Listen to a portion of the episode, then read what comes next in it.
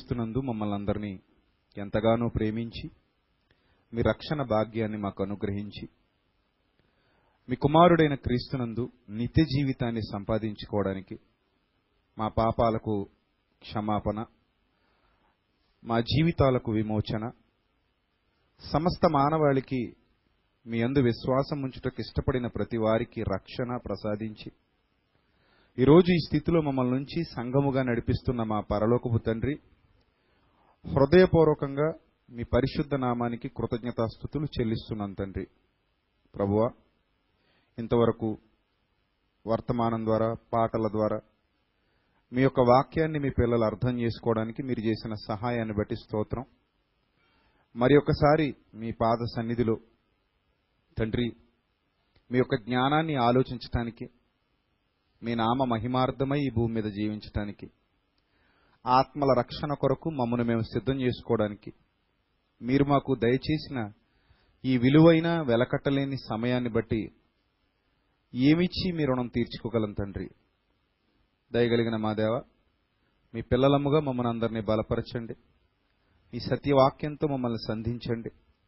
మీ జ్ఞానపు వెలుగులలో మమ్మల్ని నడిపించండి.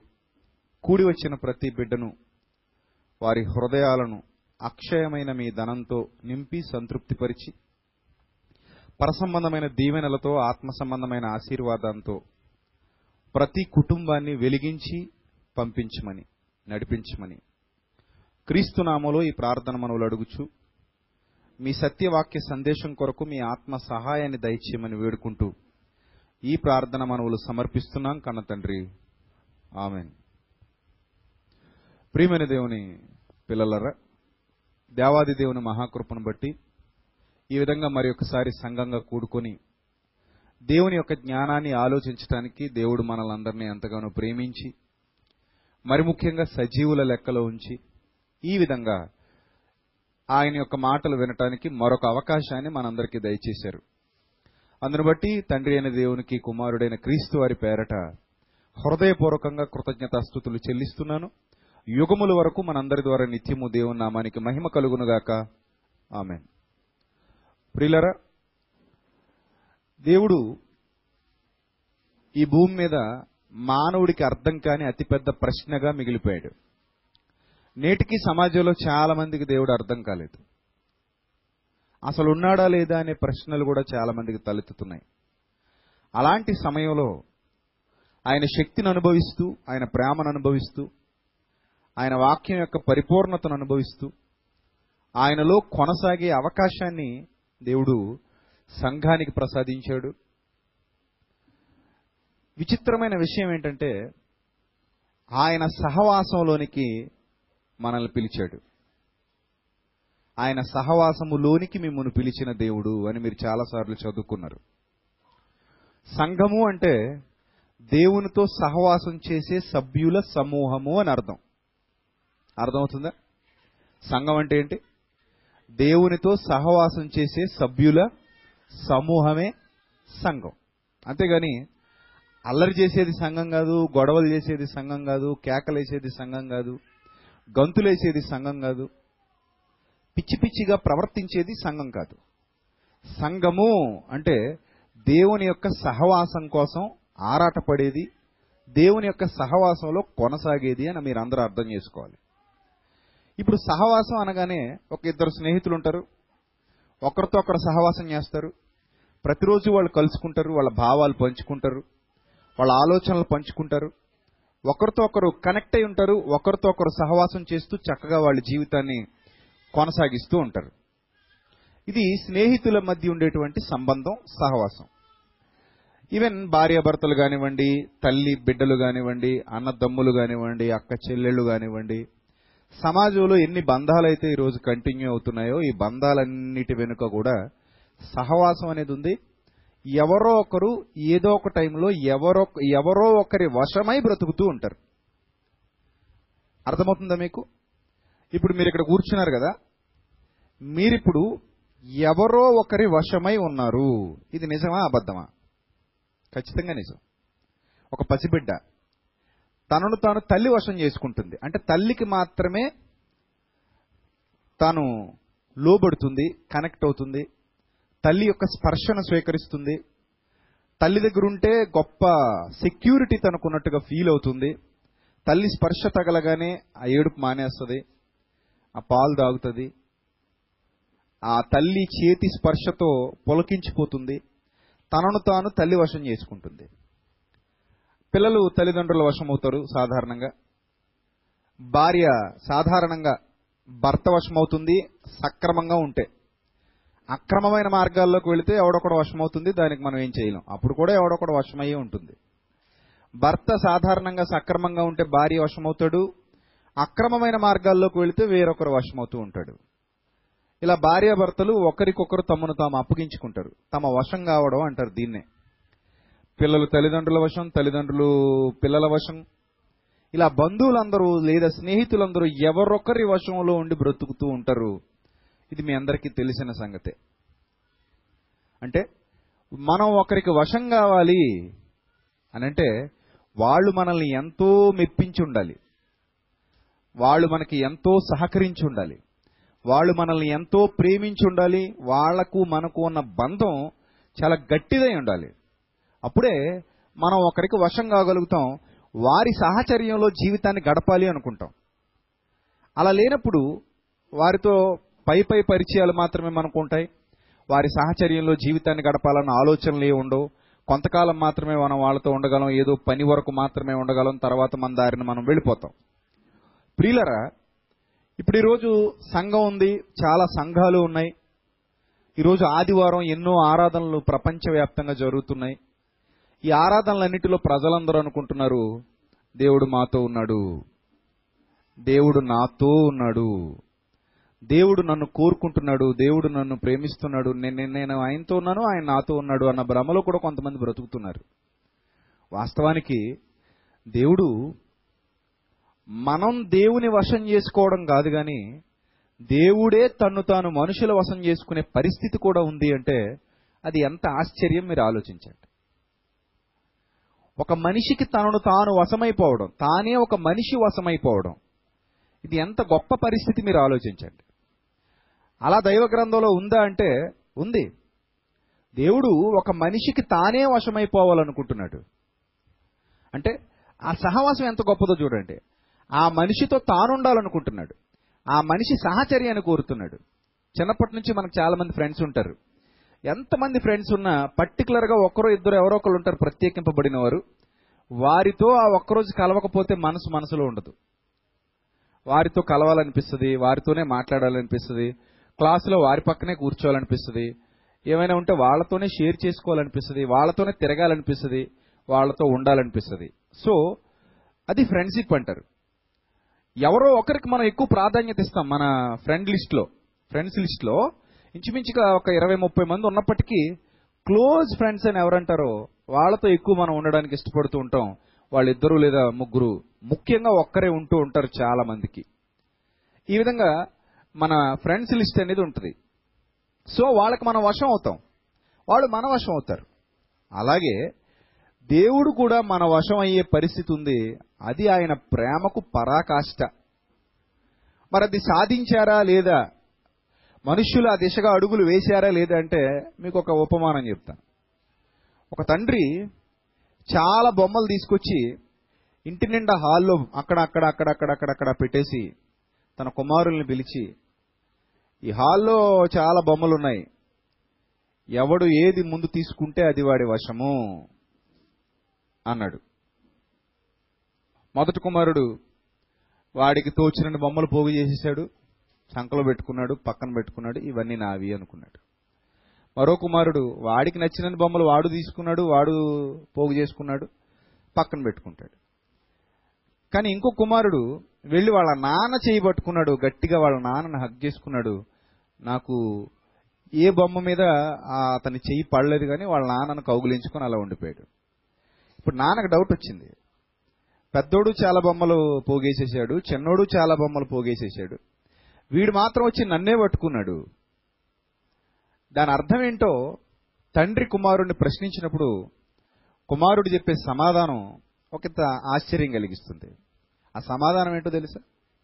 తండ్రి ఇక్కడున్న బొమ్మలు మాత్రమే కాదు నువ్వు తలుచుకుంటే ఇంకా బయట నుంచి చాలా బొమ్మలు తీసుకొని రాగలవు.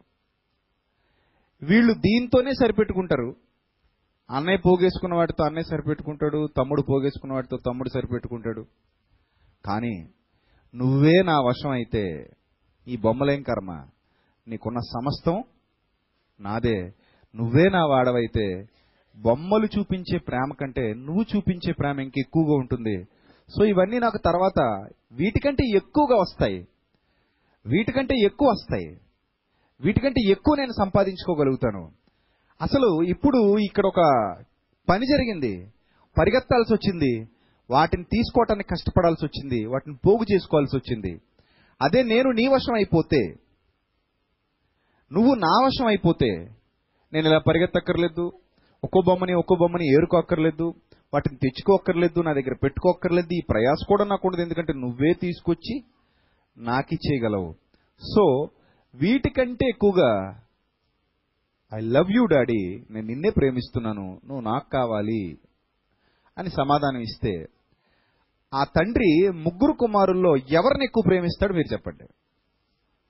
ఎవరైతే తనను హత్తుకున్నారో వాళ్ళనే ఆ తండ్రి ప్రేమిస్తాడు తప్ప తండ్రి తెచ్చిన బొమ్మల్ని హత్తుకున్న వాళ్ళను ఏ తండ్రి ప్రేమించడు. ఈ చిన్న లాజిక్ మీకు అర్థమైతే ఈరోజు చాలా మంది సంఘాలకు వెళుతున్నారు.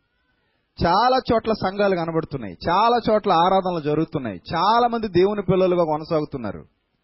చాలా మంది మేము దేవుని ప్రజలము దేవుని సంబంధులము దేవుని కొరకు ప్రాణం ఇవ్వటానికైనా సిద్ధపడే స్వభావం కలిగిన వారము అని చెబుతున్నారు. ఏముంది అన్ని అబద్ధాలే. కాసేపు ఫ్యాన్ లేకపోతే కూర్చోలేరు. కొంచెం చల్లగా లేకపోతే అక్కడ ఉండలేరు వాక్యం వినలేరు. పైపెచ్చి ఏమంటారు? దేవుడి కోసం ప్రాణమే ఇచ్చేస్తాం. దేవుణ్ణి చాలా ఎక్కువ ప్రేమిస్తున్నాం మేము. చచ్చిపోతాం ఆయన కోసం అని పాటల్లో చెబుతూ ఉంటారు. అన్ని అబద్ధాల పాటలు విన్నప్పుడు అనిపిస్తుంది. అన్ని అబద్ధాలే. నిజానికి చనిపోతారంటే ఏం రావరు. అంత ఏదో పై పై వేషధారణ పెదవులతో ఏం చేస్తున్నారట? నన్ను స్థుతిస్తున్నారు కానీ వాళ్ళ హృదయం నాకు ఎలా ఉంది? దూరంగా ఉంది అన్నట్టుగా ఉంటారు వాళ్ళు. రైట్. ఇప్పుడు ఈరోజు ఇలా బ్రతుకుతున్న వేళలో చాలా మంది యొక్క భావాలు ఎలా ఉన్నాయంటే దేవుడి దగ్గరికి నేను వెళ్ళడం వల్ల దేవుడు నాకు కార్లు ఇస్తాడు మేళ్ళు ఇస్తాడు మిద్దెలు ఇస్తాడు ఇంకా ఎత్తైన స్థితిలో ఉంచేస్తాడు. మా ఉద్యోగాలు బాగుంటాయి వ్యాపారాలు బాగుంటాయి హాయిగా ఉంటాం. అవి ఇస్తే చాలు మాకు. అంటే దేవుడు ఇచ్చేవాడు వీళ్ళు ఏం చేసేవారు? పుచ్చుకుని వెళ్ళిపోయేవారు. దేవుడు ఇచ్చేవాడు వీళ్ళేమో పుచ్చుకుని వెళ్ళిపోయేవాళ్ళు. ఈ స్థితిలో చాలా మంది కొనసాగుతున్నారు. ఆల్రెడీ మొన్న నేను ఒక బైబిల్ గ్రంథ ధ్యానం గురించి మాట్లాడుతూ ఆ పరలోక నేస్త ఐజక్ గారి సాక్ష్యాన్ని ఒకటి చూపించాను. ఇంకా ఉన్నాయి అలాంటివి. ఆయన సంఘానికి వెళ్ళే వాళ్ళకట ఒక ఆమెకి అదేంటి కారు ఇచ్చారట దేవుడు. వాచ్మెన్ అట అబ్బాయి. వాళ్ళ ఆయన గారు వాచ్మెన్. ఆ అమ్మాయి ఆ అమ్మాయి కదా ఆవిడ చర్చ్కి వచ్చిందట. చర్చ్కి వస్తుంటే ప్రార్థన చేస్తున్నారట దేవుడికి ఎంతో డబ్బులు ఇస్తున్నారట. వాచ్మెన్కి కారు ఇచ్చేసారట దేవుడు. అప్పుడు ఈయన అంటున్నాడు కదా ఇప్పుడే కారుకి ప్రార్థన చేసి లోపలికి వచ్చాను. వాచ్మెన్కి కారు ఏంటని ఆశ్చర్యపడకండి. తొందరలో ఈ వాచ్మెన్కి దేవుడు అపార్ట్మెంట్ ఇవ్వబోతున్నాడు అన్నాడు. అపార్ట్మెంట్ అంటే మాటల సిటీలో. కారు అంటే ఒక ఏడు లక్షలు ఎనిమిది లక్షలకు వస్తుంది. అపార్ట్మెంట్ అంటే? ఇప్పుడున్న ప్రజెంట్ సిచ్యువేషన్లో అపార్ట్మెంట్ అంటే కోట్లు. అది సిటీలో. ఏది పల్లెటూరులోనే ఎకరం కోటి రూపాయలు. ఇక్కడ పల్లెటూరులోనే ఎకరం కోటి రూపాయలు అయితే సిటీకి వెళ్ళిపోతే ఎకరం ఎంత ఉంటుంది? ఎంత ఉంటుందండి? పది పదిహేను కోట్లు ఉంటుంది. ఇంకా హైదరాబాద్ లాంటి మహానగరాల్లో అయితే ఇంకా అంచనా వేయలేమేమో రేట్లు. వందల కోట్లలో ఉంటాయి భూములు. అందులో చిన్న అపార్ట్మెంట్ కట్టాలంటే కనీసం తక్కువ చిన్న అపార్ట్మెంట్ అన్నా పది సెంట్లు స్థలం కావాలి. కార్ పార్కింగ్కి పైకి వెళ్ళాలి కాబట్టి చుట్టూ విశాలంగా కొంచెం ప్రహారీ గోడలు అవి రావాలి కాబట్టి కనీసం పది సెంట్లు స్థలంలో ఒక చిన్న అపార్ట్మెంట్ కట్టొచ్చు. ఒక పది సెంట్ల స్థలంలో అపార్ట్మెంట్ కట్టాలి అంటే ఖచ్చితంగా రెండు మూడు కోట్లు ఉండాలి. వాచ్మెన్ రెండు మూడు కోట్లు ఎలా సంపాదించగలడు? అంటే దేవుడు ఏమైనా పైనుంచి పడేస్తాడా మూటలు? మన అకౌంట్లో ఏమైనా మనకు తెలియకుండా దేవుడు డబ్బు వేసేస్తాడా? ఇవన్నీ అబద్ధాలే కదండి. ఒకవేళ వాచ్మెన్ నిజంగా డబ్బు సంపాదించాలి అనుకుంటే వాచ్ చేయడం మానేసి క్యాచ్ చేయడం మొదలెట్టాలి. అర్థమవుతుందా? ఎక్కడ? ఎక్కడైతే వాచ్మెన్గా ఉన్నాడో అక్కడే వాచ్ చేయడం మానేసి ఏం చేయాలి? అదనమాట. అప్పుడు సంపాదించవచ్చు ఈ రోజుల్లో ఒకేసారి మూడు నాలుగు కోట్లు వచ్చేస్తున్నాయి లేకపోతే యాభై అరవై లక్షలు వచ్చేసి అంటే వాడు కష్టపడి సంపాదించినోడు కాదు. దొంగ దొంగ వ్యాపారాలు చేసినోడు. అక్రమమైన మార్గాల్లో వెళ్ళినోడు. ఈ అక్రమమైన మార్గాలు సాతాను సంబంధమైనవి. వాళ్ళు దేవుని పిల్లలు కాదు వాళ్ళు ఏమో సుఖపడరు. వాళ్ళు ఖచ్చితంగా ఎందుకంటే దుర్వ్యాపారం వలన సంపాదించిన ధనము ఎగిరిపోవును అన్నాడు సామెతల గ్రంథంలో. ఉండదు అది. ఎందుకంటే మోసం చేసి సంపాదించింది. అక్రమమైన మార్గాల్లోకి వెళ్ళి సంపాదించింది. అది నిలబడదు. సో ఈ వాచ్మెన్ అక్రమమైన మార్గాల్లోనికి వెళితేనే అన్ని కోట్లు సంపాదించగలడు. యథార్థంగా బ్రతికితే న్యాయ న్యాయంగా నీతిగా బ్రతికితే యథార్థమైన మార్గాల్లోకి వెళితే టైం పడద్ది సంపాదించగలడు.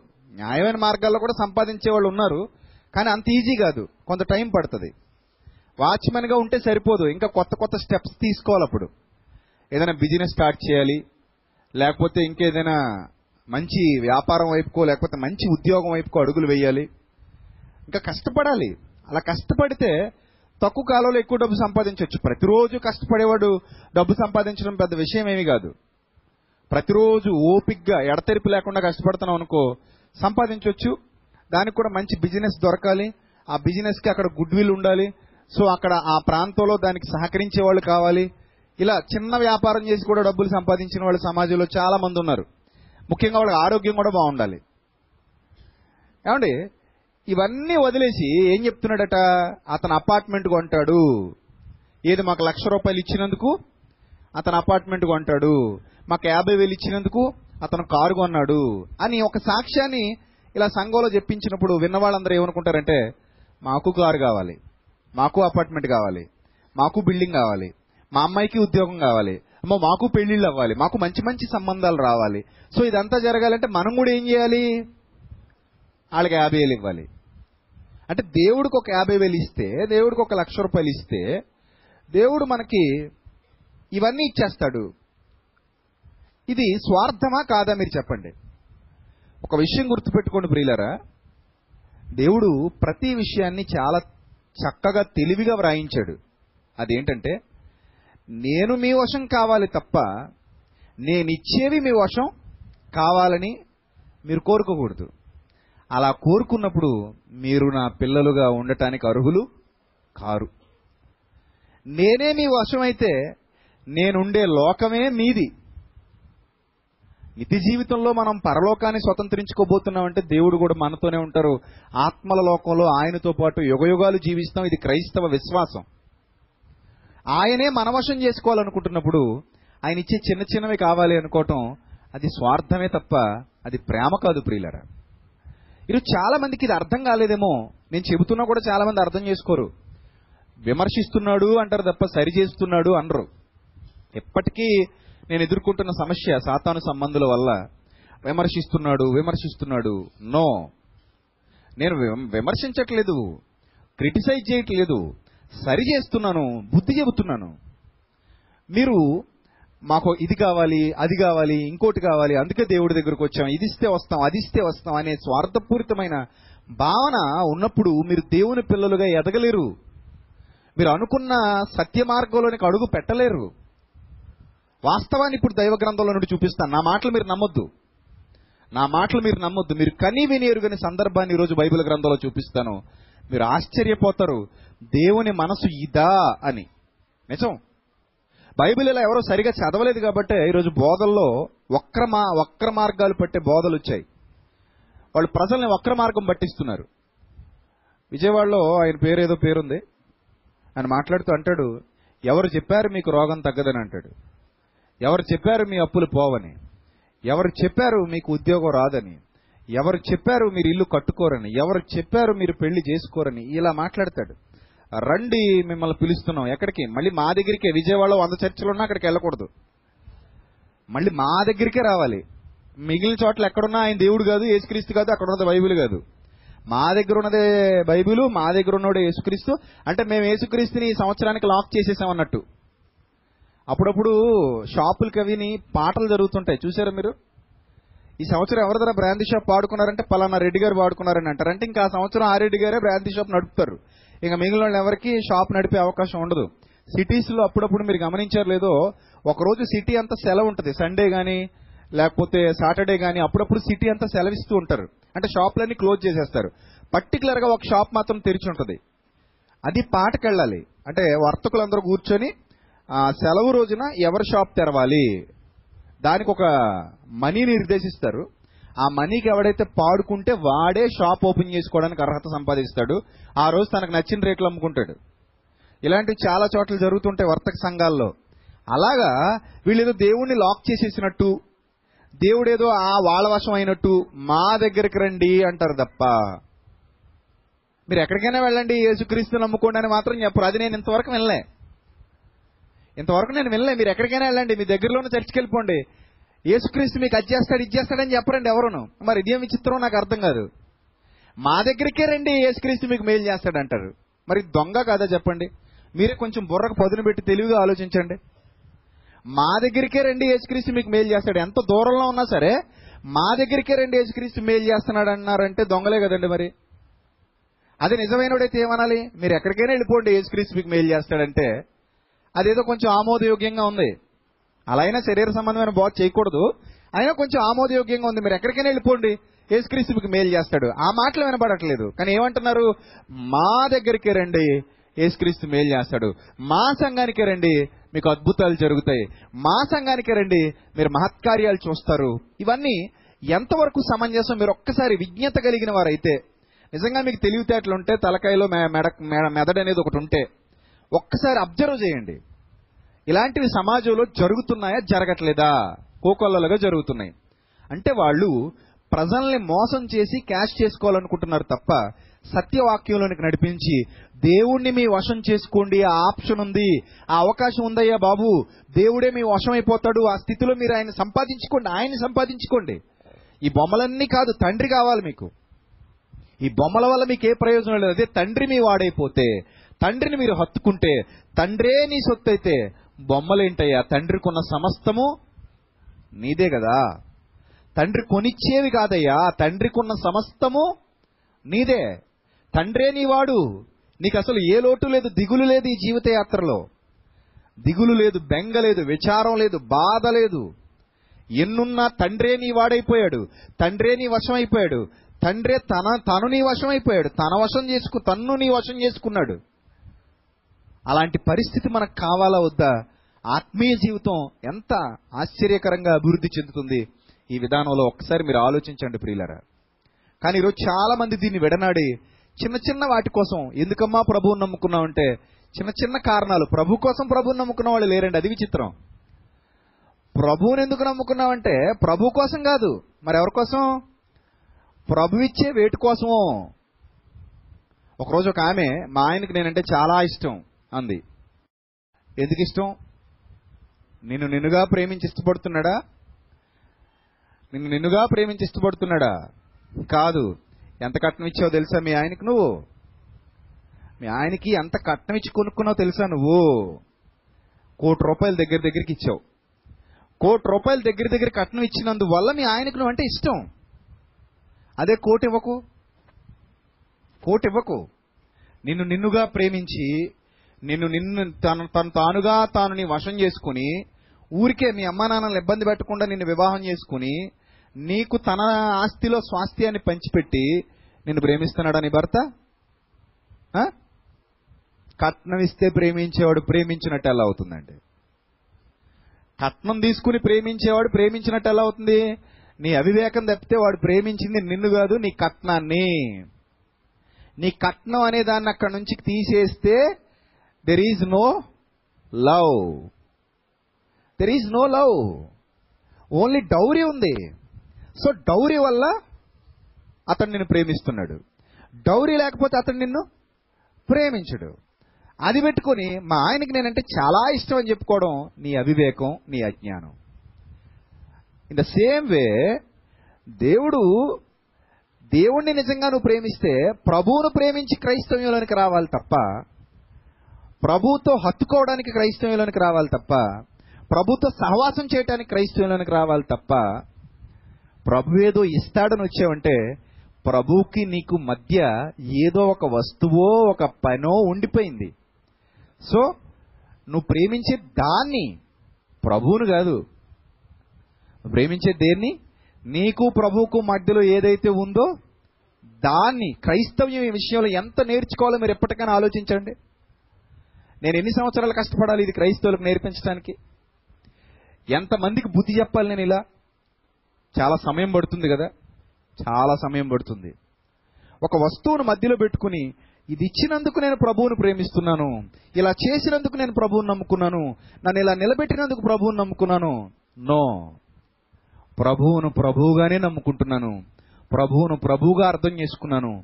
ప్రభువును ప్రభువుగా ప్రేమిస్తున్నాను. ఎందుకంటే ఆయన నా పట్ల చూపించిన ప్రేమ వెలకట్టలేని ప్రేమ ఆయన మరణం. నా రక్షణ కోసం ఆయన చేసినటువంటి బలియాగం. అది చాలు. దానికి మించి ఏ వస్తువు దాన్ని భర్తీ చేయలేదు. ఏ పదవి దాన్ని భర్తీ చేయలేదు. ఏ ధనము దాన్ని భర్తీ చేయలేదు. ఇదంతా దేవుడు చూపించిన మహా గొప్పదైన ప్రేమ. ప్రియులరా అది మీరు అర్థం చేసుకుంటే దేవుడు మీ వశం అవుతాడు. ఇప్పుడు ఒక అద్భుతమైన సందర్భాన్ని చూద్దాం. దయచేసి అందరూ మీ బైబిల్ తీయండి. దయచేసి మీరు అందరూ మీ బైబిల్ తీయండి. యోహాను సువార్త. యోహాను సువార్త రెండవ అధ్యాయము. యోహాను సువార్త రెండవ అధ్యాయము.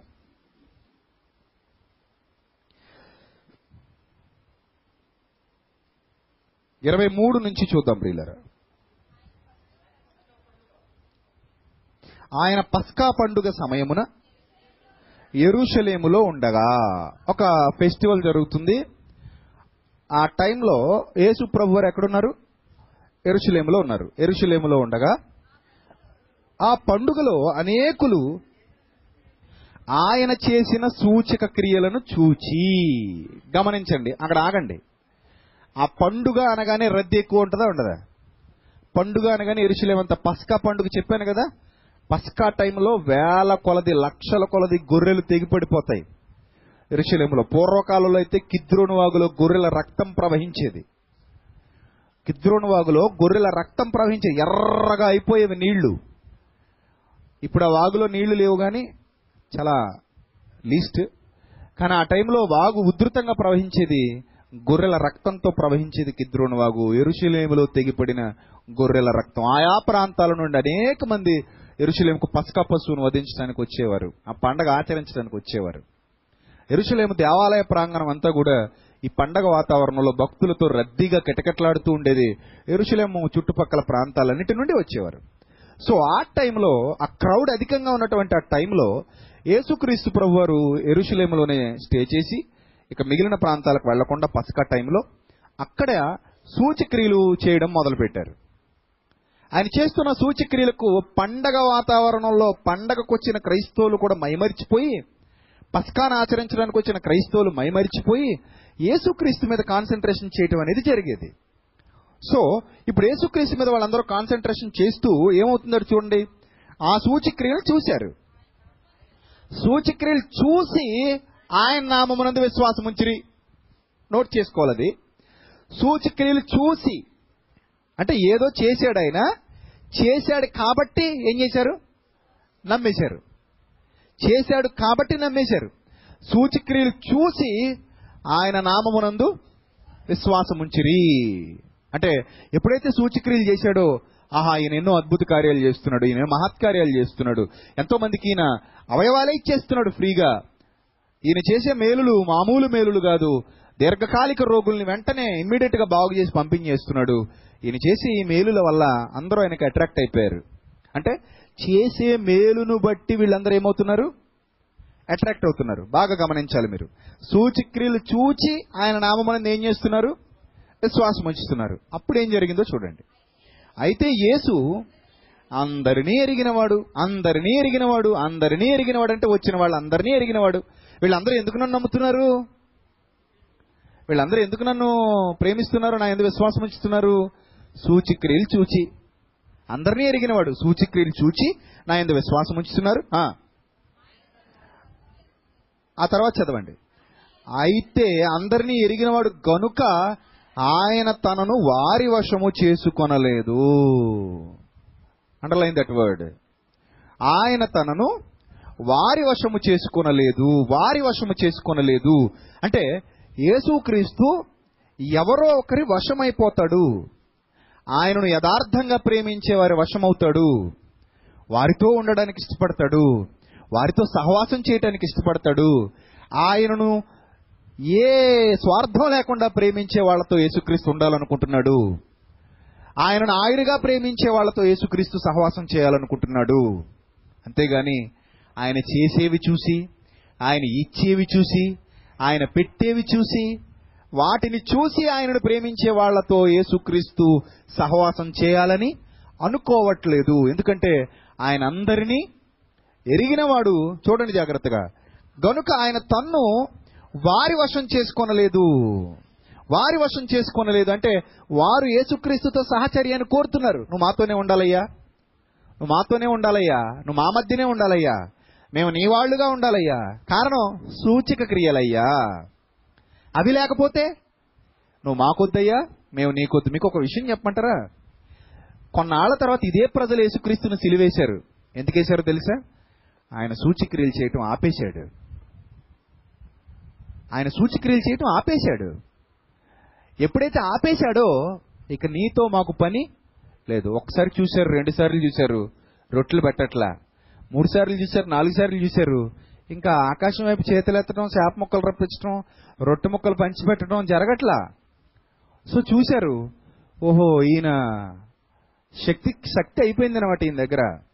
అంటే యూజ్ అండ్ త్రో వాడుకోవడం అవసరం తీరిపోయాక పడేయటం.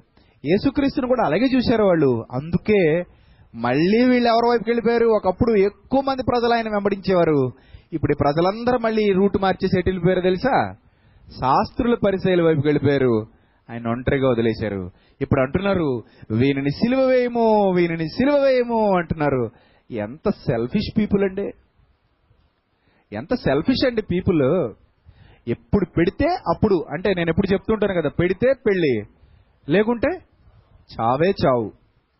పెడితే పెళ్ళి కోరతారు లేకపోతే చావు కోరతారు. సో యేసుక్రీస్తు ఇప్పుడు వాళ్ళకి అవసరం లేకుండా పోయాడు. అలాంటి వాళ్ళు ఆయనకు అవసరమా? స్వార్థపరులైనకు అవసరమా? నీ దగ్గర ఉంటే నువ్వు కావాలి నువ్వు పెడితే వాళ్ళకి కావాలి నువ్వు పొగిడితే వాళ్ళకి కావాలి. వాళ్ళు ఎన్ని పనికి పనులు చేసినా నువ్వు వాళ్ళని ఏమనకూడదు అప్పుడు నువ్వు వాళ్ళకి ఇష్టం. అదే వాళ్ళని గద్దించినా నీ తప్పును ఖండించినా లేకపోతే నీకు బుద్ధి చెప్పినా వాళ్ళు నీకు అవసరం లేదు. స్వార్థపరులతో సహవాసం ఏమాత్రం మేలు కాదు. అలాంటి వాళ్ళకు దూరంగా ఉండడం చాలా ఉత్తమం అని దేవుడు అనుకున్నాడు. మనం అనుకుంటాం కదా? స్వార్థపరుని చూస్తాం. వాళ్ళ దొంగ మాటలు వింటావు. నువ్వంటే నాకు ప్రాణం నువ్వంటే నాకు అంత ప్రేమ ఇంత ప్రేమ గాలి మాటలు చెబుతూ ఉంటారు. వాళ్ళ అవసరం ఉంది కాబట్టి. అవసరం తీరిపోయిన తర్వాత ఇంకా అలాంటిది ఏమి ఉండదు. మెల్లిగా చెక్కేస్తారు వెన్నుపోటు పొడుస్తారు ఇంకా ఏదైనా ద్రోహపూరితమైన కార్యక్రమాలు చేస్తారు. ఇలాంటి వాళ్ళతో మరెన్నడూ సహవాసం చేయకూడదు. వాళ్ళని ఇంకెప్పుడు దగ్గర రానివ్వకూడదు. వాళ్ళని ఇంకెక్కడ ఉంచాలో అక్కడే ఉంచాలి. సో దేవుడు కూడా మనకంటే ఎక్కువగా ఆలోచించేవాడు ఆయన అప్పుడు ఆయన ఏం చేస్తాడంటే ఇక ఈ ఈ వీళ్ళు ఏంటంటే నేను ఏదో ఇస్తే కావాలనుకునే వీళ్ళు నేను వీళ్ళ వశం అవడం మంచిది కాదు. ఎందుకంటే ఆయన అందరి హృదయాలు ఎరిగినవాడు. ఇంకో మాట అంటున్నాడు చూడండి. ఆయన మనుష్యుని ఆంతర్యమును ఎరిగినవాడు. ఇక్కడ మనందరం దొరికిపోతాం ఆయనకి. ఇక్కడ మీరు అందరూ దొరికిపోతారు ఆయనకి. ఇక్కడ యేసుక్రీస్తు ఎంత ఇష్టం లేని వాళ్ళు చేయొద్దండి? ఎవరైనా చేయొస్తే నేనే బయటికి పంపించేస్తాను. కాబట్టి ఎవరు ఎత్తరు? అంతే కదా? ఒకవేళ ఎవరైనా యేసుక్రీస్తు ఎంత ఇష్టం లేని వాళ్ళు చేయొత్తండి అనగానే టక్మని ఇంత బొడుగు చేయొత్తారు అనుకోండి మన పిల్లల్ని ఒక పది మందిని లేవమని చెప్పి వాడిని సాయం పెట్టి బయటపడేయండి అంటాను. అంతే కదా? ఇంకా మాకు అవసరం లేదు ఇక్కడ నువ్వు గెట్ అవుట్ ఇక్కడ నువ్వు ఉండకు వెళ్ళిపో. నీకు ఇక్కడ పని లేదు ఇది సంఘం ఇది దేవుని సంఘం.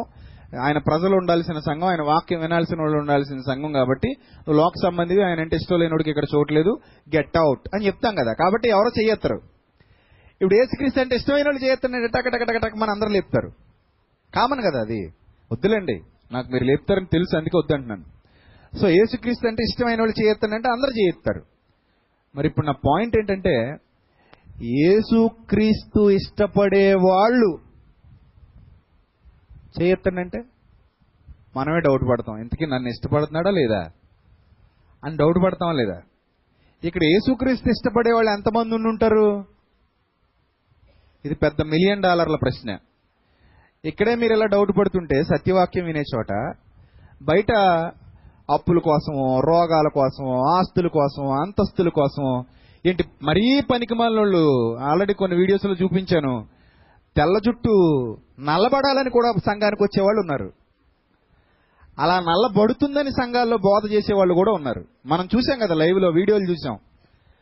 దేవుడు మీ తెల్ల వెంట్రుకల్ని ఇప్పుడే నల్లగా చేయబోతున్నాడు ఏసునామంలో జరుగుడుగాక అన్నాడు అంతే. అది చూసి మనకి ఏమనిపించింది ఓ ఇలాంటి బ్యాచ్ కూడా ఉన్నారా? అనిపించింది.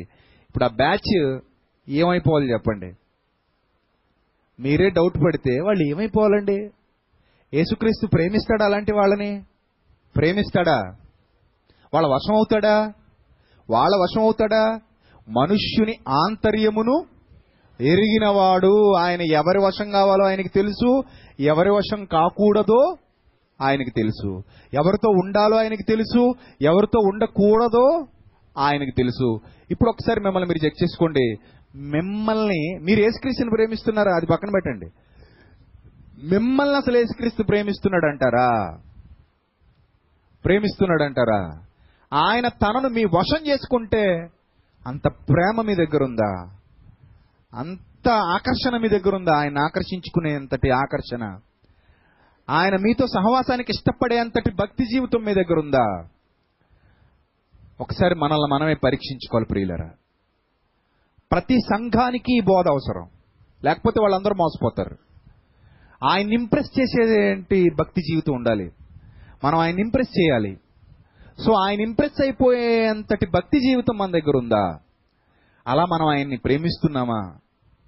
అలా ఉంటే యేసుక్రీస్తు తాను తననే తానుగా మీ వశం చేసుకుంటాడు. ఎవరినో సెలెక్ట్ చేసుకుంటాడు. సెలక్షన్స్ కూడా చూపిస్తాను. ఇప్పుడు మీకు ఆశ్చర్యపోయే సెలక్షన్స్ ఉన్నాయి బైబిల్లో. ఎవరి సెలక్షన్స్? ఎవరి సెలక్షన్స్? ఏసుక్రీస్తు సెలక్షన్స్. వండర్ఫుల్గా ఉంటుందండి బైబిల్ చదువుతుంటే. చదవటం చేతగానోడికేమో బోరు కొడద్దు కానీ చదవడం అర్థమైపోయినోడికి ధ్యానించడం అర్థమైపోయినోడికి బైబిల్ అంత రుచిగా ఏది ఉండదు ప్రియులరా. అందుకే చాలా మంది అంటూ ఉంటారు ఈ ప్రసంగాలు వినేటప్పుడు టైం తెలియలేదండి ఎంత టైం అయిపోయిందా అంటారు. ఎస్ ఇట్స్ ట్రూ చెప్పే నాకు టైం తెలీదు వినే వాళ్ళకు కూడా టైం తెలీదు అసలు బోర్ అనిపించదు. ఎందుకు అనిపించదు అంటే బైబిల్కున్న గొప్పతనం అది నా గొప్పతనం కాదు సుమా మళ్ళీ నేను నా డబ్బా నేను కొట్టుకున్నాను అనుకున్నారు. అది నా గొప్పతనం కాదు బైబిల్ గొప్పతనం. అది ఆ దై- ఆ దేవాది దేవుడు వ్రాయించిన విధానం ఆ వాక్యంలో ఉన్న శక్తి అలాంటిది. సో ఇప్పుడు జాగ్రత్తగా మీరు చూడండి. ఆ తర్వాత అంటాడు ఆయన మనుష్యుని ఆంతర్యమును ఎరిగినవాడు గనుక ఎవడునూ మనుష్యుని గురించి ఆయనకు సాక్ష్యం ఇవ్వక్కర్లేదు. ఎవడునూ మనుషుని గురించి ఆయనకు సాక్ష్యం ఇవ్వక్కర్లేదు. ఇప్పుడు నేను ఒక అతను నిలబెట్టి ప్రభువా ఇతను వశం చేసుకో ప్రభువా నిన్ను నువ్వు. ప్రభువా ఇదిగో ఇతను చాలా మంచోడు ప్రభువా. ఈమె చాలా మంచిది ప్రభువా. ఈమెతో ఈమె సహవాసంలోనికి రా ప్రభువా. ఈమెను ఆదరించు ప్రభువా. ఈమెతో ఉండు ప్రభువా. లేదా ఇతను ఇతనితో ఉండు ప్రవ్వా. అని నేను అడగాల? ఆయనకి తెలీదా? తెలీదా? తెలుసు. ఏమంటున్నాడు? ఆ ఎవడునూ మనుష్యుని గురించి ఆయనకి సాక్ష్యం ఇవ్వక్కర్లేదు. అంటే ఒక మనిషిని యేసుక్రీస్తుకు మనం పరిచయం చేయాల్సిన అవసరత లేదు. ప్రవ్వా ఈ అబ్బాయి చాలా మంచోడు ప్రవ్వా. ఈ అబ్బాయికి నువ్వు అంటే చాలా ఇష్టం ప్రవ్వా. ఈ అబ్బాయి నిన్ను చాలా ప్రేమిస్తాడు ప్రభా నీ కోసం అంటే ఏదైనా చేస్తాడు ప్రభా ఇది నీ పని అంటే తనను తాను సమర్పించేసుకుంటాడు ప్రభా అవసరం అనుకుంటే తన ప్రాణమైనా నీ పని కోసం ఇచ్చేస్తాడు ప్రభా అంత ప్రేమిస్తాడు ప్రభు ఈ అబ్బాయి. అంత ప్రేమిస్తుంది ప్రభు ఈ అమ్మాయి నిన్ను. అని మనం ఒక మనిషిని గూర్చి ఆయనకు సాక్ష్యం ఇవ్వాల్సిన అవసరత లేదు. కారణం ఆయన మనుష్యుని ఆంతర్యమును ఎరిగినవాడు. నీ మైండ్లో నువ్వేం ఆలోచిస్తున్నావో ఆయనకు తెలుసు. నీ క్యారెక్టర్ ఏంటో ఆయనకు తెలుసు. నీ భక్తి జీవితం ఏంటో ఆయనకు తెలుసు. నీ మనసులో ఆయనకున్న స్థానం ఏంటో ఆయనకు తెలుసు. నువ్వు ఆయన ఎంతగా ప్రేమిస్తున్నావో ఆయనకి తెలుసు. నీ గురించిన ప్రతీది ఆయనకు తెలుసు. అర్థమవుతుందా? సో ఇప్పుడు ఎవరు పడితే వాళ్ళు యేసుక్రీస్తు చేత ప్రేమించబడువారు కారు. అర్థమవుతుందా? ఆయన ఎవరికి పడితే వారికి తన వశం చేసుకోడు. ఎవరికి పడితే వారికి తనను తను తాను వశం చేసుకోడు. వారి వశం కాడు. యేసుక్రీస్తే నీ వశమైపోతే అయిపోతే అది ఎంత అద్భుతం తెలుసా? ఎంత అద్భుతం. సీఎం నీ బెస్ట్ ఫ్రెండ్ అనుకో ఎలా ఉంటావు చెప్పు నువ్వు స్టేట్లో? స్టేట్లో ఎలా ఉంటావు? నీ రేంజ్ వేరు మీ ఊళ్ళో నీ పలుకుబడి వేరు నీకు జరగాల్సిన పనులు ఎలా జరగాలి అలా జరిగిపోతాయి. ఎందుకంటే సీఎం నీకు బెస్ట్ ఫ్రెండ్.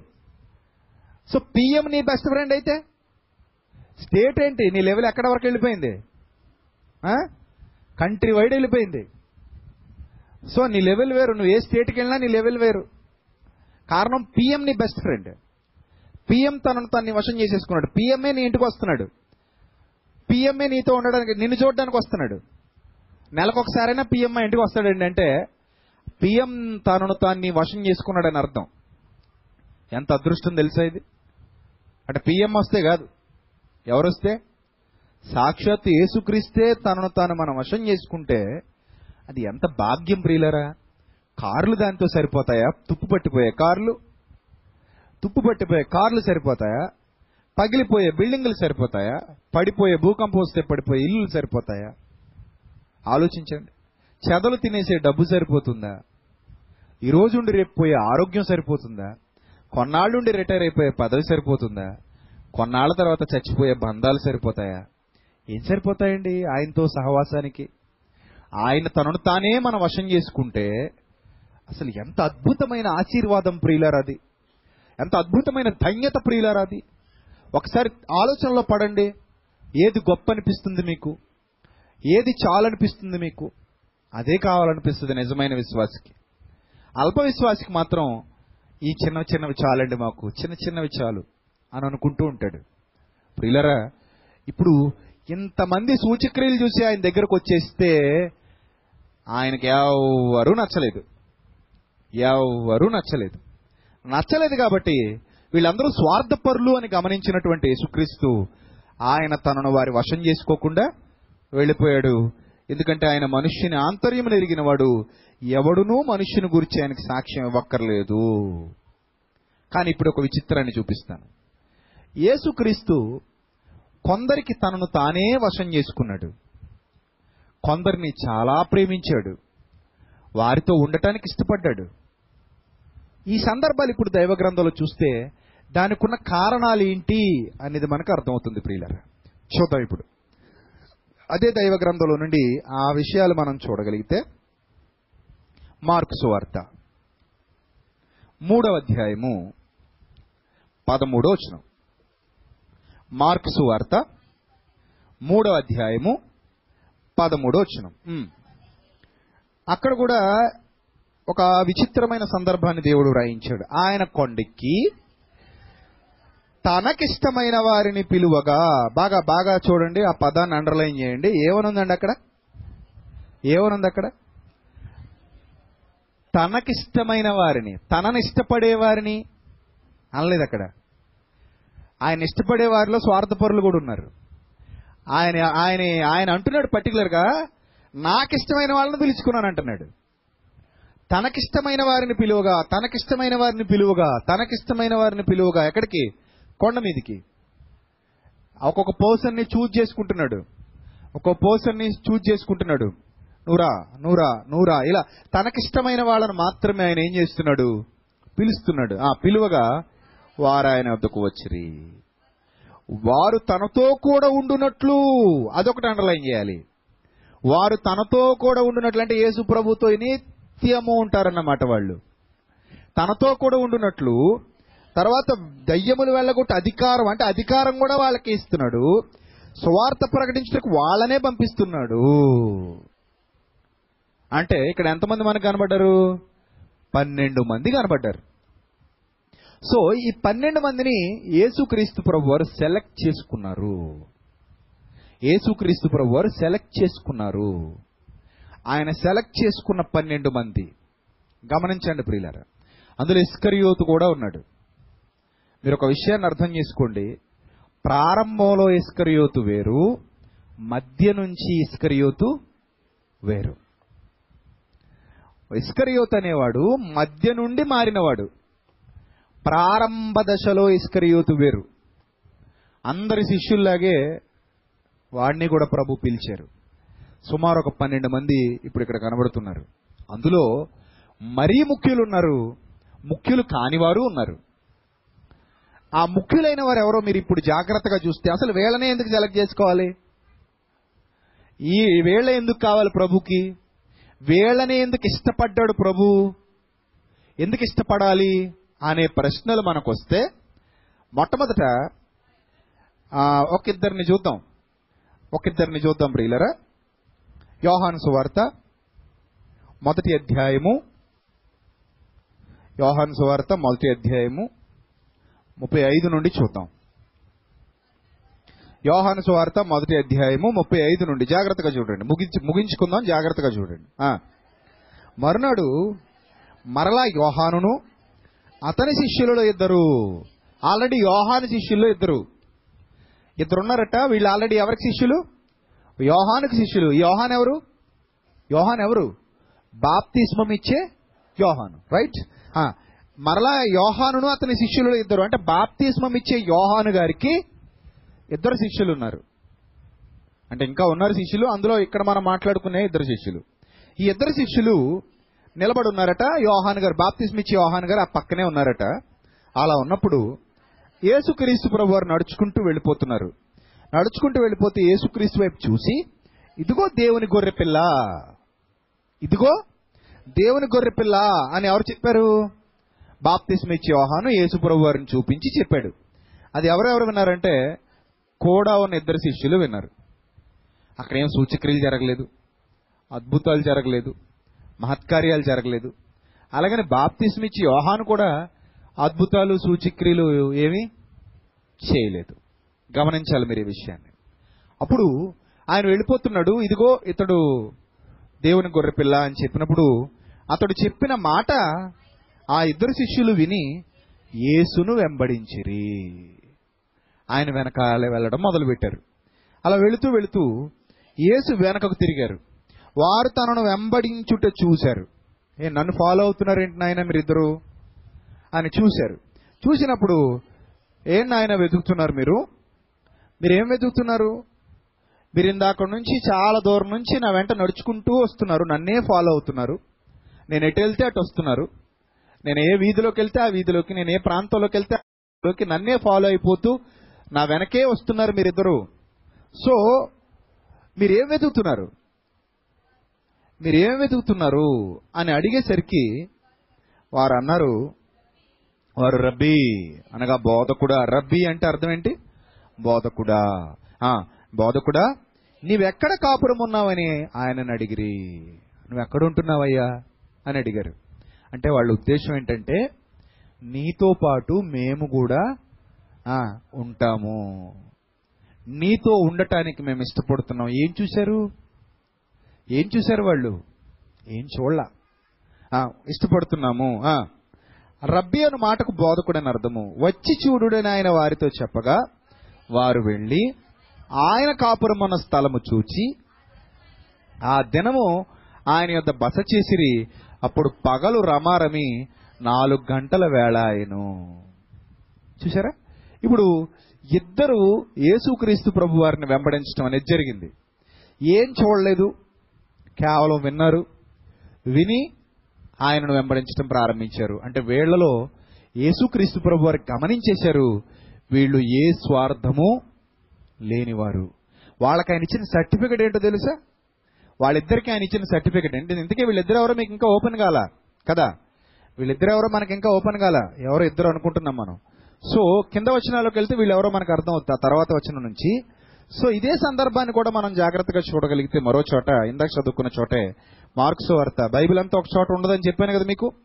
బైబిల్లో ఒకే సందర్భం అనేక చోట్ల ఉంటుంది మనం అన్ని చదువుకుంటేనే మనకు అర్థమవుతుంది. మార్క్స్ వార్త మూడవ అధ్యాయము మార్క్స్ వార్త మూడవ అధ్యాయము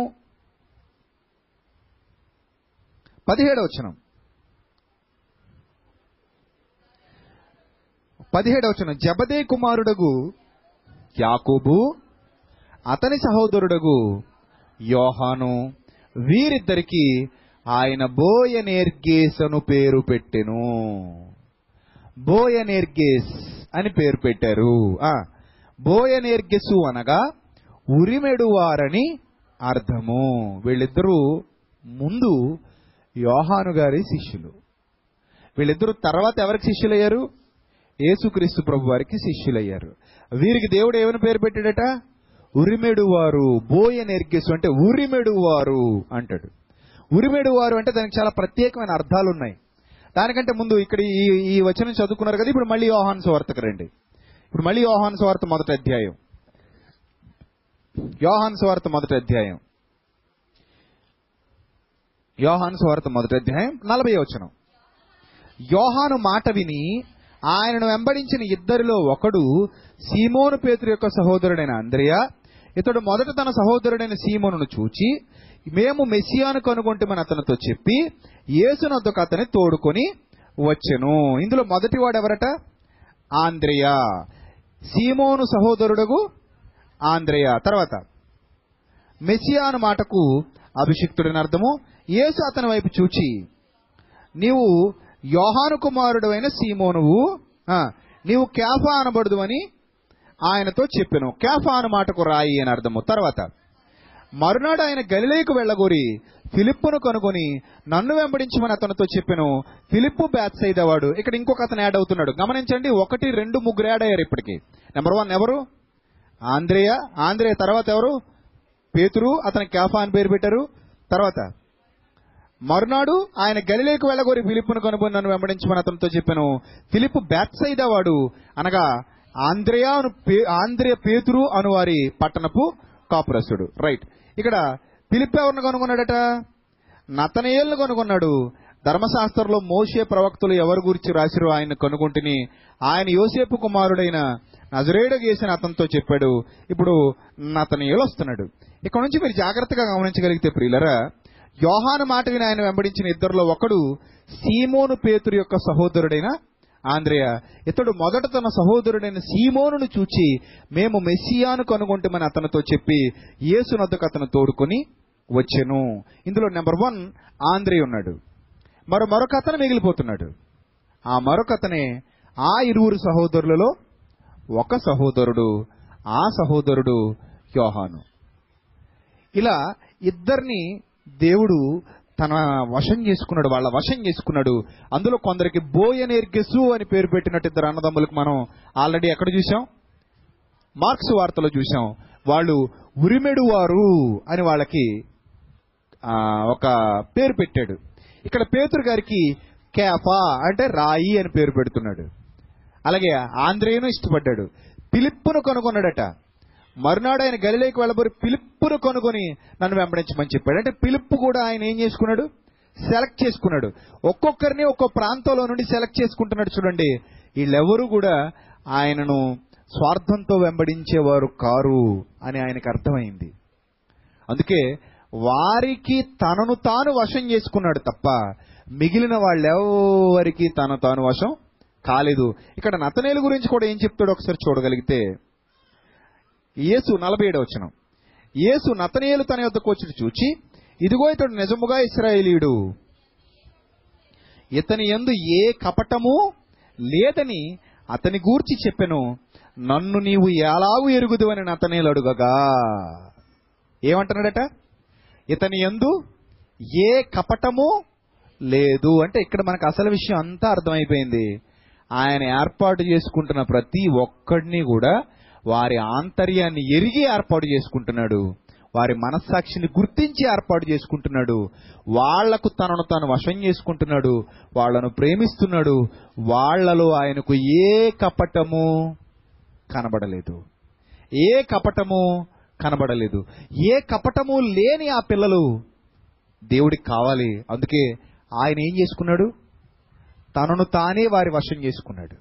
పిల్లలు ఒక విషయం ఆలోచించండి. ఇప్పుడు మనల్ని కూడా మన హృదయాలను కూడా దేవుడు చూస్తున్నాడు. శిష్యుల తరం ముగిసిపోయింది. ఆ తర్వాత ఇంకా చాలామంది ఆయనకు శిష్యులు కావాలి. ఇప్పుడు మీలో కూడా ఆయనకు కావాలి చాలా మంది ఆయనకు శిష్యులుగా. ఆయన పని చేయటానికి మీరు కావాలి. ఆయన కొరకు బ్రతకటానికి మీరు కావాలి. ఆత్మల సంపాదన కోసం మీరు కావాలి. ఆయనతో సహవాసం చేయటానికి మీరు కావాలి. మిమ్మల్ని కూడా దేవుడు సెలెక్ట్ చేసుకుంటాడు. బట్ ఈ వాక్యం అంతా విన్న తర్వాత మనకి ఏమర్థమవుతుందంటే కపటము లేని వారిని సెలెక్ట్ చేసుకున్న మన ప్రభు కపటముతో నిండి ఉన్న వారిని ఇప్పుడు సెలెక్ట్ చేసుకుంటాడా? సెలెక్ట్ చేసుకుంటాడా? చేసుకోడండి. ఆనాడు ఆయనకు కపటము లేని వారు కావాలి. ఈనాడు ఆయనకు ఎవరు కావాలి? కపటము లేని వారే కావాలి. ఇప్పుడు ప్రభు నిన్ను సెలెక్ట్ చేసుకోవాలి అంటే ప్రభు తానే తాను నిన్ను వశం తన తన నిన్ను నీకు తన వశం చేసేసుకోవాలంటే తనను తానుగా ఆయనని ఇంప్రెస్ చేసే కపటము లేని హృదయం నీ దగ్గర ఉండాలి. అర్థమవుతుందా? బోయ బోయ నిర్గేశు అని పేరు పెట్టిన యోహాను కానివ్వండి అతని అన్న యాకూబు కానివ్వండి అలాగే ఆంధ్రే కానివ్వండి సీమోన్ పేతురు కానివ్వండి పిలుపు కానివ్వండి నతనేయులు కానివ్వండి వీళ్ళందరూ కూడా యేసుక్రీస్తు ప్రభు వారు ఇష్టపడి సెలెక్ట్ చేసుకున్నారు. తాను ఇష్టపడిన వారు అని వ్రాయించాడు బైబిల్ గ్రంథంలో. ఏమని వ్రాయించాడు? తానిష్టపడిన వారు తానిష్టపడిన వారు ప్రియులారు ఒకసారి మీరు ఆలోచించండి. మనం దేవుని చేత ఇష్టపడే ఇష్టపడేబడేటువంటి అంటే ఆయన ఇష్టాన్ని మన పట్ల చూపించడానికి ఆయన మనల్ని ఇష్టపడేటువంటి గుంపులో మనం ఉండాలంటే మనం కూడా ఆయన్ని ఇంప్రెస్ చేసే భక్తి జీవితం జీవించాలి. అర్థమవుతుందా? ఈ భక్తులు ఈ శిష్యులందరూ అలాగే జీవించారు. వాళ్ళకి వేరే స్వార్థం లేదు. ప్రభుతో ఉండాలి. ప్రభువును ప్రేమించాలి. ప్రభు గొప్పవాడు. ఆయన మహిమ ఆయన గొప్పతనం ఆయన ఔన్నతి ఇవన్నీ చూస్తున్నారు వాళ్ళు. ఇవన్నీ చూశారు కాబట్టి ఆయనతో సహవాసం చేశారు. ఆయన ఎందుండి నడుచుకున్నారు? చివరికి రోజు ఎంత ఉన్నతమైన స్థితిలో ఉన్నారో తెలుసా వాళ్ళు? ఆనాడే ఆయన మరణానంతరం ఆయన వాళ్ళు చేసిన పరిచర్య ఉరిమెడు వారు అన్నాడు చూసారా ఉరిమెడు వారు అంటే ఉరుము వంటి గర్జన వారి దగ్గర ఉంది అలాంటి స్వభావం కలిగి వాళ్ళు జీవించారు.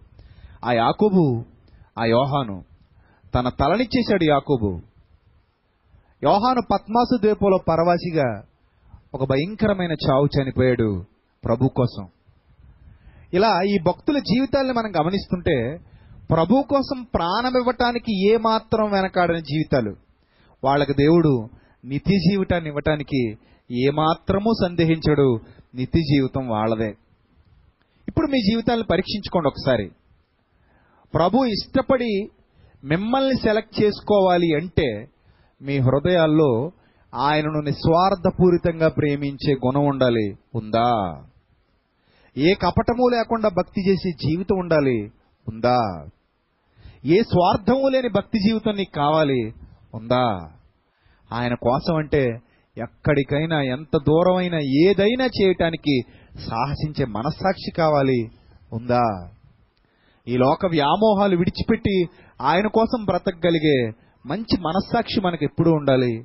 ఉందా? ఇవన్నీ మనం ఎప్పటికప్పుడు చేసుకోవలసినటువంటి టెస్ట్లు అంటే పరీక్షలు. ఈ పరీక్షల్లో మనం పాస్ అవుతున్నాం అనుకోండి ప్రభు ఎవరితో ఉన్నాడు? మనతో ఉన్నాడు ఎస్ ఆయన నన్ను ఇష్టపడుతున్నాడు. నేను ఎక్కడికి వెళ్ళినా నాతో వస్తాడు. నేను ఎక్కడికి వెళ్ళినా నాతో వస్తాడు నాతో ఉంటాడు. ఆయన నన్ను నడిపిస్తాడు నన్ను బలపరుస్తాడు నాకు సహకారిగా ఉంటాడు నా వెన్నుతట్టి ప్రోత్సహిస్తాడు. ఆయన నన్ను ఎన్నడు విడువడు ఎడబాయుడు. ఆయన నాకుంటే సమస్తము నాతో ఉన్నట్టే. ఆయనను ఆయన ఆయనే నన్ను తన తన్ను తన నా వశం చేసుకుంటున్నాడంటే నేనంటే ఆయనకి ఎంత స్పెషల్?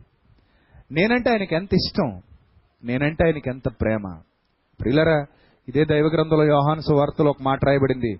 యేసు తాను ప్రేమించిన శిష్యుడు అని వ్రాయబడింది. తాను ప్రేమించిన శిష్యుడు. ఎవరా శిష్యుడు? యోహాను. ఆ యోహానికి తల్లిని అప్పగించాడు. ఆ యోహానికి తల్లి బాధ్యతను అప్పగించాడు. ఎంత నమ్ముతున్నాడు చూడండి యోహాన్ని. ఎంత నమ్ముతున్నాడు. బాధ్యత అప్పగిస్తే ఇతను ఖచ్చితంగా చేస్తాడు అనే నమ్మకం ఎవరి మీద ఉంది? యోహాను మీద ఉంది. అలాగే తాను ప్రేమించిన శిష్యుని వైపు తిరిగి ఇతను ఉండుట నాకు ఇష్టమైతే అది నీకేమి? అంటాడు. ఇవన్నీ మనం గమనిస్తుంటే యేసుక్రీస్తు తాను ప్రేమించిన వారికి తన తాను వశం చేసుకున్నాడు. ఆ వాళ్ళ సహవాసంలో ఉండటానికి ఇష్టపడ్డాడు. వాళ్ళని అత్యధికంగా ప్రేమించాడు. ఆయన వాళ్ళతో ఉంటే వాళ్ళకన్నీ ఉన్నట్టే. ఏ లోటు లేదు వాళ్ళకి ఏ భయం లేదు ఏ బెంగ లేదు చాలా సింపుల్ ప్రియులరా మీ హృదయంలో యేసుక్రీస్తుకి ఇచ్చే స్థానాన్ని బట్టి మీరు చేసే భక్తి జీవితాన్ని బట్టి ఆయన తను మీ వశం చేసుకుంటాడు. ఒక మాట మనం చూసి ముగించుకుందాం. ఒక మాట మనం చూసి ముగించుకుందాం. ప్రసంగి గ్రంథం తొమ్మిదవ అధ్యాయము. ప్రసంగి గ్రంథం తొమ్మిదవ అధ్యాయము మొదటి వచనాన్ని జాగ్రత్తగా చూద్దాం. ప్రసంగి గ్రంథం తొమ్మిదవ అధ్యాయము మొదటి వచనం నుంచి జాగ్రత్తగా చూడాలి ప్రియులారా. నీతిమంతులను జ్ఞానులను చూసారా ఇక్కడ ఎవరెవరి గురించి మాట్లాడుతున్నాడు?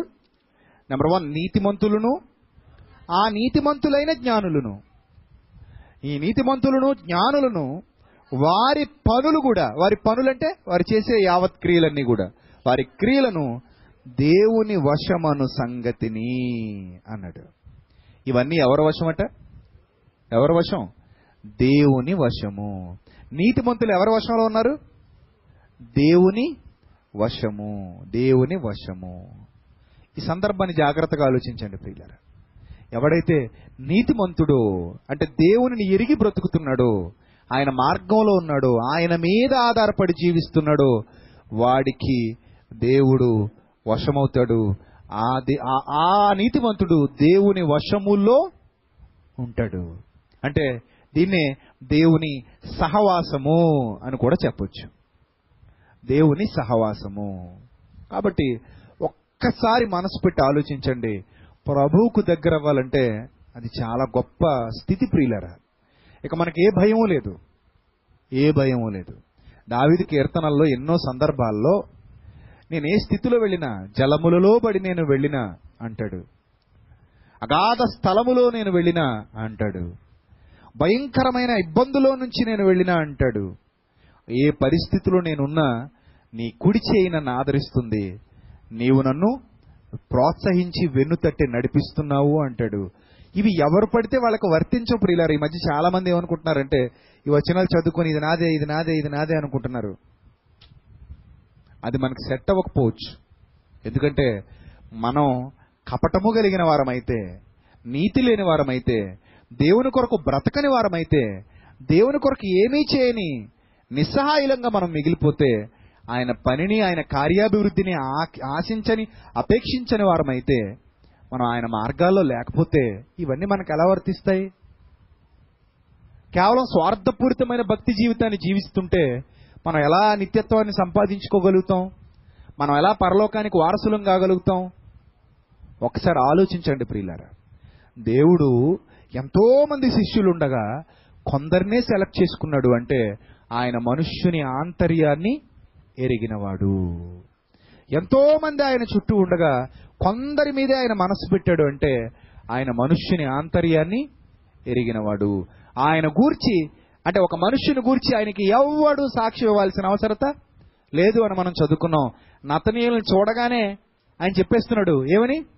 ఈయనలో ఏ కపటము లేదు అన్నాడు. అంతేగాని నతనీయులు వచ్చి ఇంకొకరు తీసుకొచ్చి సార్ యేసుక్రీస్తు ప్రభు వారు ఈ నతనీయులు అనే ఆయనలో ఏ కపటమూ లేదు అని ఎవరైనా చెప్పారు ఆయనకి?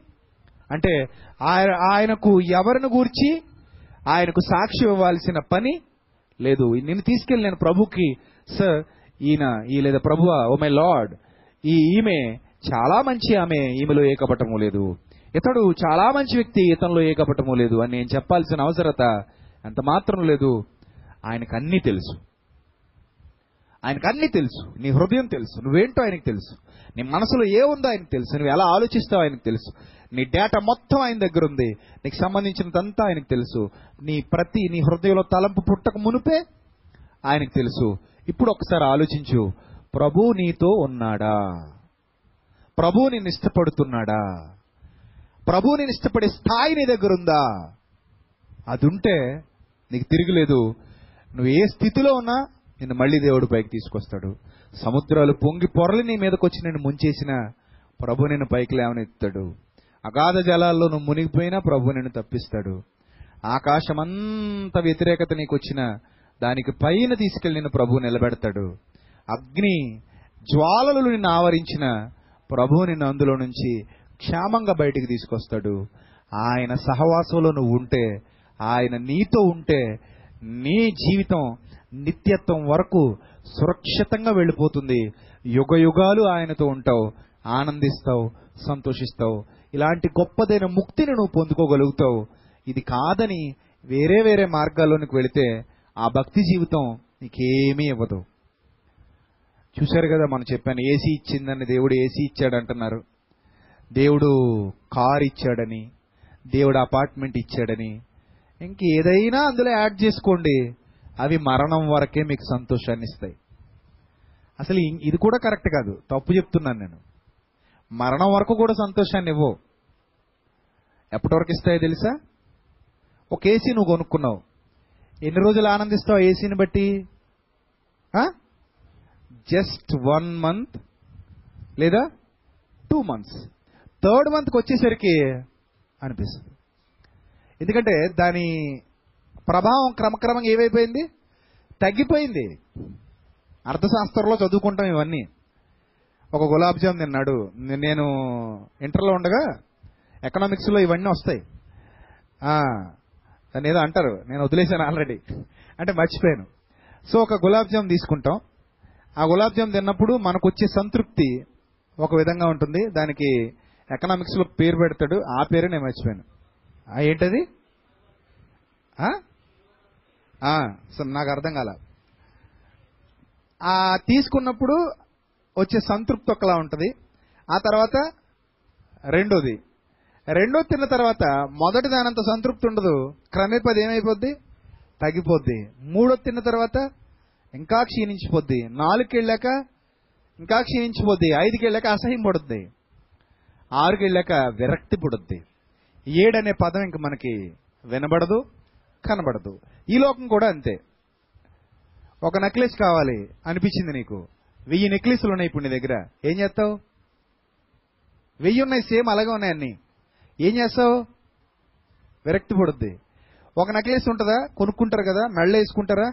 తెచ్చిన రోజున కొన్న రోజున ఫస్ట్ టైం వేసుకున్న రోజున చాలా హ్యాపీగా ఉంటారు. అందరికీ చూపిస్తారు. ఇలా. కదా? ఒక్క రెండు నెలలు పోయాక మూడు ఫంక్షన్లకు నాలుగు ఫంక్షన్లకు అదే వేసుకు తిరుగుతారు. ఏమనిపిస్తుంది అప్పుడు? బోర్ అనిపిస్తుంది. పదో ఫంక్షన్కి వెళ్ళేసరికి ఏముందలే ఏడిచినట్టుంది రెక్లీస్ అనిపిస్తుంది. కానీ కొన్న కొత్తలో ఉండే ఇదేముంది? అది ఇప్పుడు ఉండదు. పది ఫంక్షన్స్ అయిపోయేసరికి ఫస్ట్ ఫంక్షన్ కొన్న ఇది పదో ఫంక్షన్లో కనబడదు. సేమ్ ఈ లోకంలోని ఏ వస్తువు అయినా అంతే. వచ్చేంత వరకు రావాలి రావాలి అనుకుంటాం వచ్చాక దాని మీద ఉన్నది ఇది ఏమైపోద్ది క్రమంగా? వాడుకునే కొలిది దాని మీద ఉన్నది ఏమైపోద్ది? తగ్గిపోద్ది ప్రియులరా. సో చచ్చిపోతే వెళ్ళిపోయి ఇవన్నీ మనకు అవసరమా చెప్పండి? ఇవన్నీ మనకి శాశ్వతమా చెప్పండి? ఆ వాటి కోసమే ప్రభు మనకు కావాలనుకుంటే మనం ఎంత అవివేకులం అండి? ఆత్మలుగా యుగయుగాలు ఆయనతో ఆ ముక్తిని ఆనందించే ఆత్మజ్ఞ ఆత్మ సంతోషాన్ని అనుభవించే రోజులు మనకు కావాలి. అది నిత్య జీవితం అది మనకు ప్రభు ఇస్తానంటున్నాడు. అది మనకి ఇంపార్టెంట్ తప్ప ఈ లోకం కాదు ప్రియులారా. ఆయన ఎంత క్లియర్గా చెప్పాడు తెలుసండి బైబిల్లో? కొరిందీలకు రాసిన మొదటి పత్రికలో పదిహేనవ అధ్యాయం పంతొమ్మిదో వచనంలో. కొరిందీలకు రాసిన మొదటి పత్రిక పదిహేనవ అధ్యాయము పంతొమ్మిదో వచనంలో ఏమని చెప్పాడు చూడండి? ఈ జీవిత కాలం మట్టుకే అన్నాడు. అంటే ఈ జీవిత కాలం వరకే. ఈ జీవిత కాలం మట్టుకే అంటే అర్థం ఏంటి? ఈ జీవిత కాలం వరకే. ఈ యాభై అరవై ఏళ్ళ జీవితం వరకే. మనము క్రీస్తునందు నిరీక్షించు వారమైన ఎడల యేసుక్రీస్తును నమ్మి ఆయన ఎందు నిరీక్షణ కలిగిన వారమైన ఎడల మనుషులందరికంటే దౌర్భాగ్యులమైయుందుము అన్నాడు బ్రిల్లర్ ఇంకెంతకంటే ఏం కావాలండి? ఇంతకంటే ఏం కావాలి? ఒక్క ముక్కలో కొట్టి పడేశాడు ఈ జీవితకాలం కోసమే మీరు ప్రభువుని నమ్మకండి. మరో జీవితం మీకుంది. ప్రభు ఇప్పుడు అప్పుడు కూడా మీకు తోడై ఉంటాడు. ఇక్కడ అక్కడ కూడా మిమ్మల్ని నడిపిస్తాడు. ఏదో వస్తువు కోసమో ఆస్తి కోసం అంతస్తు కోసం అవసరం కోసమో ప్రభు వైపు చూడకండి. ప్రభువును ప్రభువుగా ప్రేమించండి. ప్రభు ప్రేమను రుచి చూడండి. ప్రభు యొక్క ప్రేమలో వేరుపారి వర్ధిల్లండి. ఆయన మిమ్మల్ని బలపరుస్తాడు. ఉన్నతమైన స్థితి అనగా నిత్య జీవితం వైపు తీసుకుని వెళ్తాడు. అప్పటి వరకు మిమ్మల్ని విడువడు ఎడబాయడు. ఈ విశ్వాసం మీలో కనబడాలి ప్రియులరా. ఈ విశ్వాసంలో మీరు వర్ధిల్లాలి ప్రియులరా. ఆయన మనతో ఉంటే మనకు అన్నీ ఉన్నట్టే ఆయన మనతో లేకపోతే మనకేమున్నా లేనట్టే ఈ సూత్రాన్ని మీ బ్రతుకులో ఎప్పుడు మర్చిపోకండి. ఆయన మనతో ఉంటే మనకేమీ లేకపోయినా అన్నీ ఉన్నట్టే.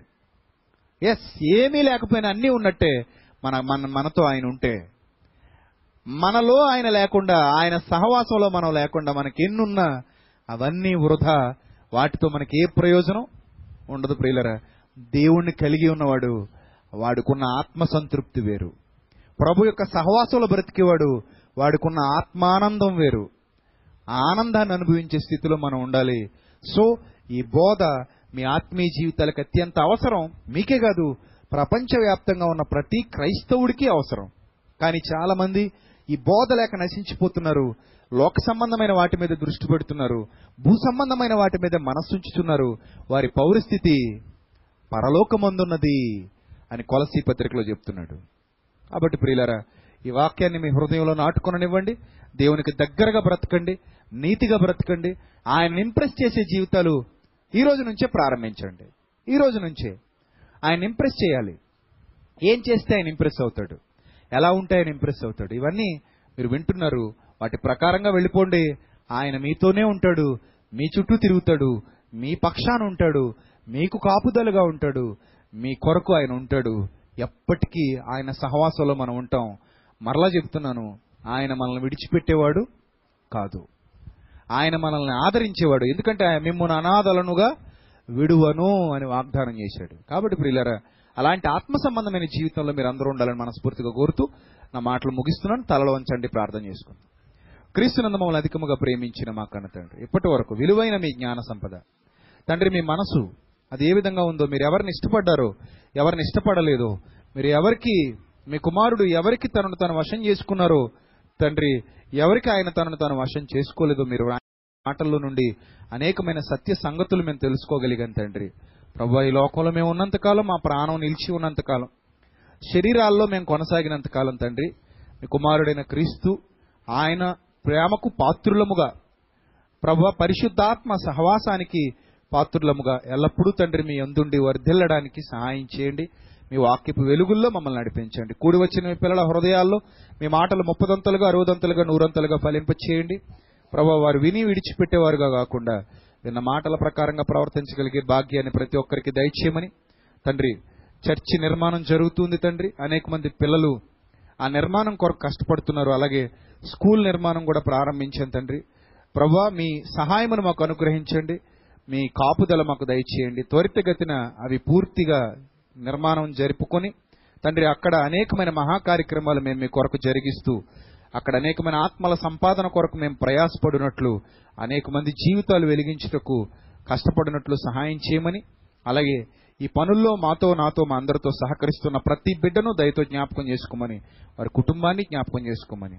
ఎల్లప్పుడూ మిమ్మల్ని ప్రేమిస్తూ యోగ్యులమైన పిల్లలముగా మీ నామ మహిమార్థమై జీవించే పిల్లలముగా మిమ్మల్ని సంతోషపరిచే కార్యక్రమాలు ఈ భూమి మీద జరిగించే పిల్లలముగా మీ కార్యాభివృద్ధి ఎందు ఎప్పటికీ ఆసక్తి కలిగిన పిల్లలముగా ఉండునట్లు సహాయం చేయమని క్రీస్తు నామలో ఈ ప్రార్థన మనవులు అడిగి వేడుకొనిచున్నాం మా కన్న తండ్రి. ఆమెన్.